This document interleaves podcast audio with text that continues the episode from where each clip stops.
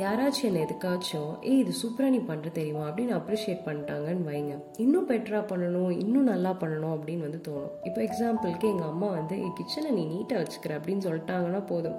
எப்போவுமே கிச்சனை நீட்டாக வச்சுக்கணும்னு எஃபர்ட்லாம் போடுவேன். அப்புறம் என் ஃப்ரெண்ட்ஸ் வந்து சொல்லுவாங்க நீ எப்போவுமே பாசிட்டிவாக பேசுவே சச் அ பாசிட்டிவ் வைப் அப்படின்னு. அதனால நான் ரொம்ப யார்ட்டையும் எதுவும் விளங்காது தொலங்காது ஆகாது உருப்படாதுன்னு நெகட்டிவாக எதுவும் பேசக்கூடாது அப்படின்றதுல கான்ஷியஸாக இருப்பேன். ஏற்கனவே என்கிட்ட இருக்கிற ஒரு விஷயத்த வேற யாராவது அந்த அதை வந்து அப்ரிஷியேட் பண்ணி அதுக்கு காம்ப்ளிமெண்ட் கொடுக்கும்போது இது நம்மக்கிட்ட இருக்கிற வேல்யூபிளான விஷயம் அப்படின்னு அந்த குவாலிட்டி எப்பவுமே தக்க வச்சுக்கணும் அப்படின்னு தோணுது. அதுக்காண்டி அடுத்தவங்க நம்மளை அப்ரிஷியேட் பண்ணுறது தான் நம்ம அப்ரிஷியேட் பண்ணுறதுல தான் நம்ம ஒர்த்தும் வேல்யூவும் இருக்குன்னு நான் சொல்ல வரல. தப்பாக புரிஞ்சுக்காதீங்க.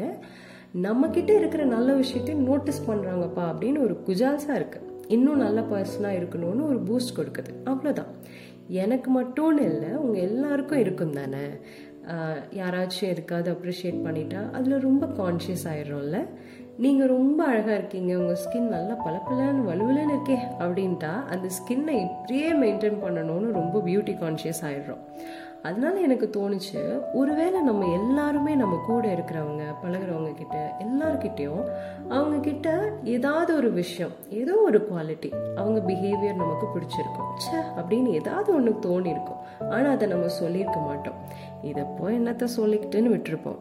ஆனால் இனிமே அப்படிலாம் விடாமல் நோட்டீஸ் பண்ணிட்டீங்கன்னா பட்டுன்னு சொல்லிடுங்க இப்போ ஒரு சின்ன பிம்பிள் வந்தால் கூட ஏ என்ன பிம்பிள் வந்துருச்சு? அப்படின்னு நோட்டீஸ் பண்ணிடுறோம் கேட்டுடுறோம்ல.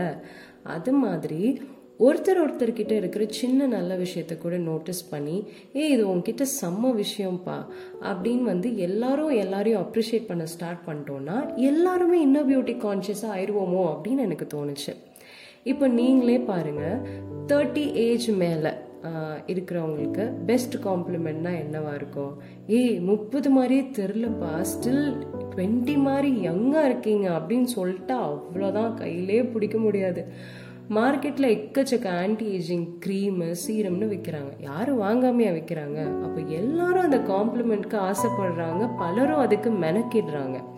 அப்போது எதுக்கு அதிக அப்ரிசியேஷனும் காம்ப்ளிமெண்ட்ஸும் கிடைக்குதோ அதுக்கு அதிக இம்பார்ட்டன்ஸ் கொடுத்து அதில் ரொம்ப கான்ஷியஸ் ஆயிடுறாங்க மக்கள். அப்போனா அகத்தின் அழகு இன்னர் பியூட்டியை நோட்டீஸ் பண்ணி அதுக்காக அதிகமாக நம்ம வந்து சுற்றி இருக்கிறவங்கள பாராட்ட ஆரம்பித்தோன்னா எல்லாரும் இன்னர் பியூட்டியை பியூட்டி கான்ஷியஸாக ஆயிடுவாங்க.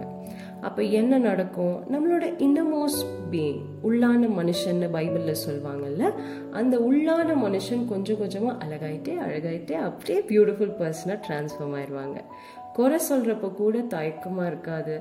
ஆனால் பாராட்டுறதுக்கு கூச்சமாக தயக்கமாக இருக்கும். அதெல்லாம் வேணாம். டூ செகண்ட்ஸ் செலவு பண்ணி நம்ம கொடுக்க போகிற சின்ன காம்ப்ளிமெண்ட் அவங்க கூடயே ட்ராவல் பண்ணும். நம்மளே அவங்க கூட கடைசி வரை ட்ராவல் பண்ண போகிறோமா தெரியாது. ஆனால் அவங்களுக்கு அவங்கள பற்றி நம்ம கொடுத்த அந்த பாசிட்டிவ் ஃபீலிங் கூடயே அவங்க கூடயே ட்ராவல் பண்ணும். செம்ம விஷயம் இல்லை. அதை பண்ணுறதுக்கு கூச்சமோ தயக்கமோ வேணாம். ட்ரை பண்ணி பாருங்கள் happy weekend and good vibes